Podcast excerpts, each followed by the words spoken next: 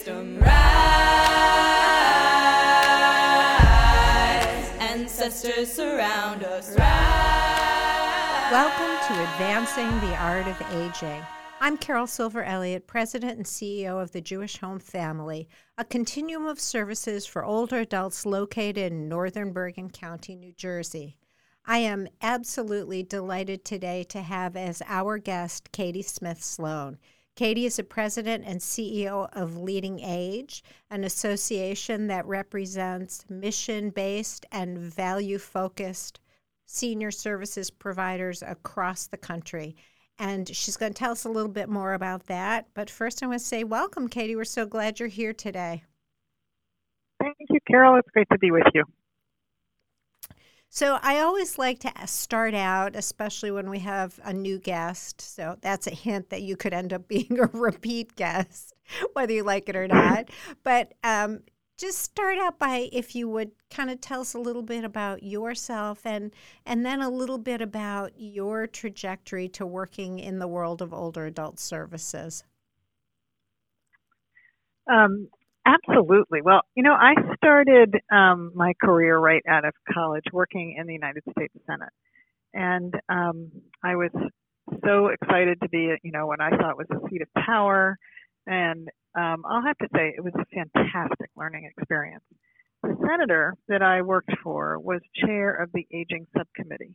And I had the good fortune of helping out the staff involved with putting on hearings um, particularly on the Older Americans Act, appropriations at that time, and was able to witness testimony from older adults um, who were saying that they had to choose between food and medicine and rent, and um, it just it pulled at my heartstrings mm. and made me realize that we as a country could do so much better for our older adults.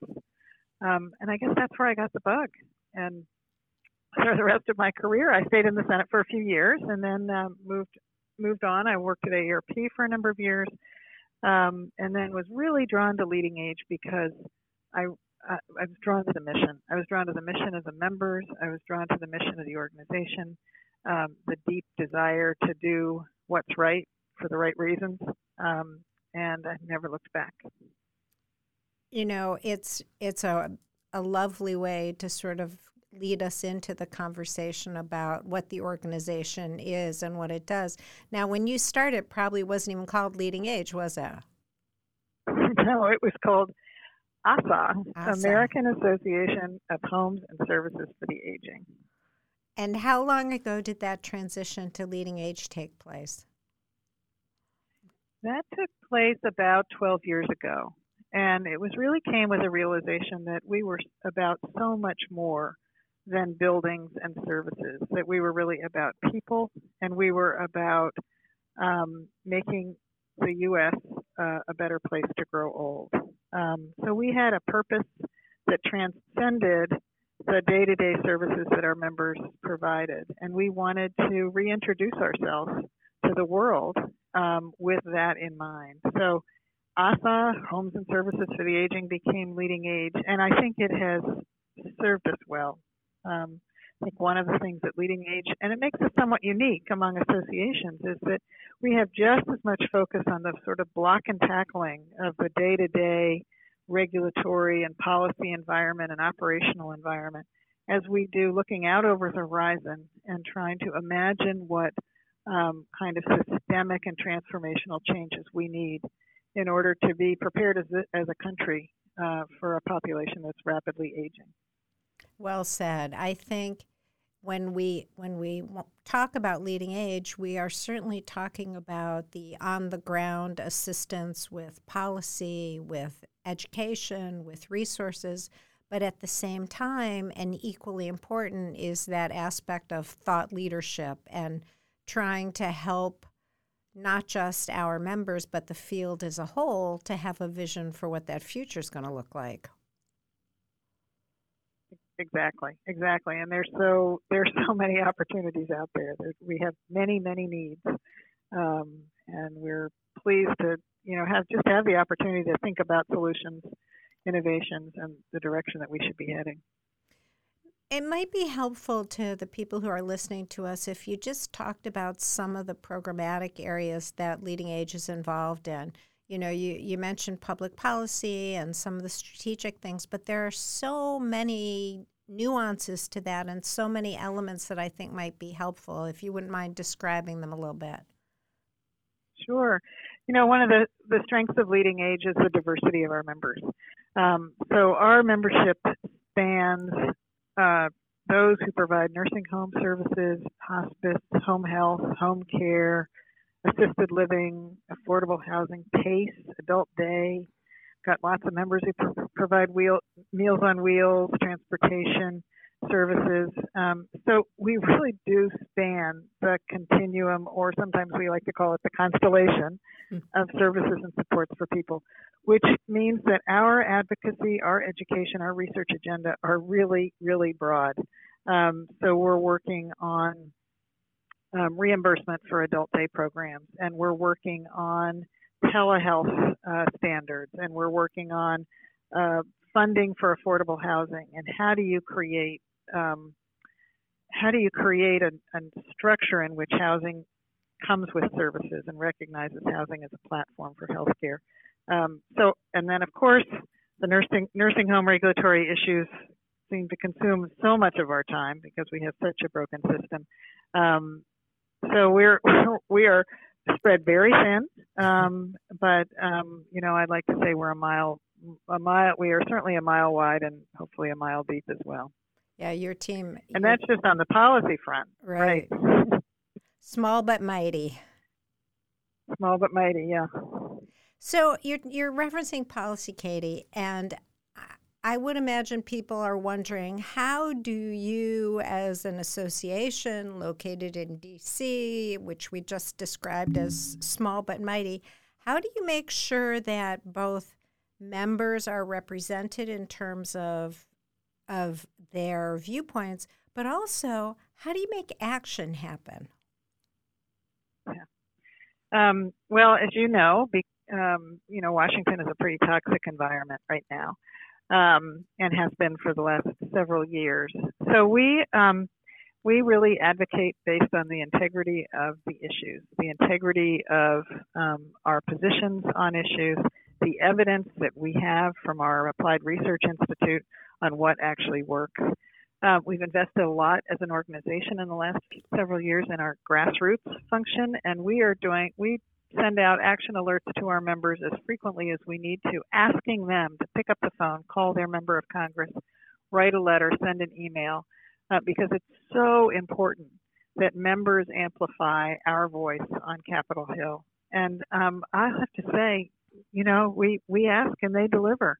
Uh, we get great participation by our members who are able to do what we can't do, which is to tell their very real stories about life on the ground and how policy impacts um, their day to day operations and their ability to provide quality service and support to the residents and clients they serve.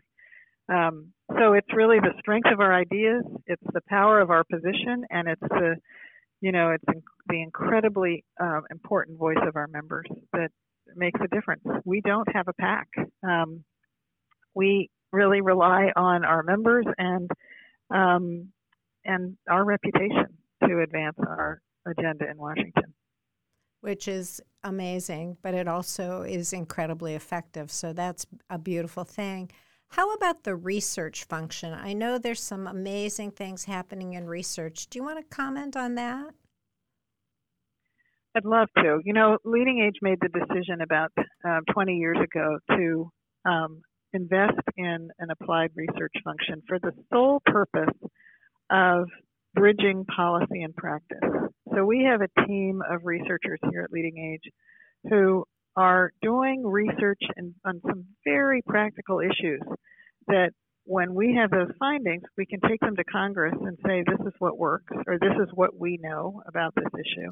We can take them to our members and say, here's evidence about an intervention or a program um, that if you uh, take advantage of this, uh, we know that it works. Um, about four years ago, we joined forces with um, UMass Boston's Institute of Gerontology, uh, knowing that on our own, we could never grow to the capacity we need needed to. There's such a need for the kind of research that we do. But joining forces and partnering, we could do so much more, and it's been an absolute gift um, to see these two teams of researchers working together on issues like nursing home quality, um, on workforce, on intergenerational programming, on, ha- on financing long-term care, um, on a, on housing and housing, affordable housing and housing with services. Um, so we are both opportunistic um, in terms of where the funding is, but we're also very strategic in terms of where we think through our research we can actually make a difference. Um, and I'm really proud of our research research team and um, the kinds of results that they've been able to glean through our research. Um, and I, you know, I think it's just the sky's the limit. Um, so it's it's really been. It, it, also is something that makes Leading Age fairly unique, um, and that that's wonderful as well.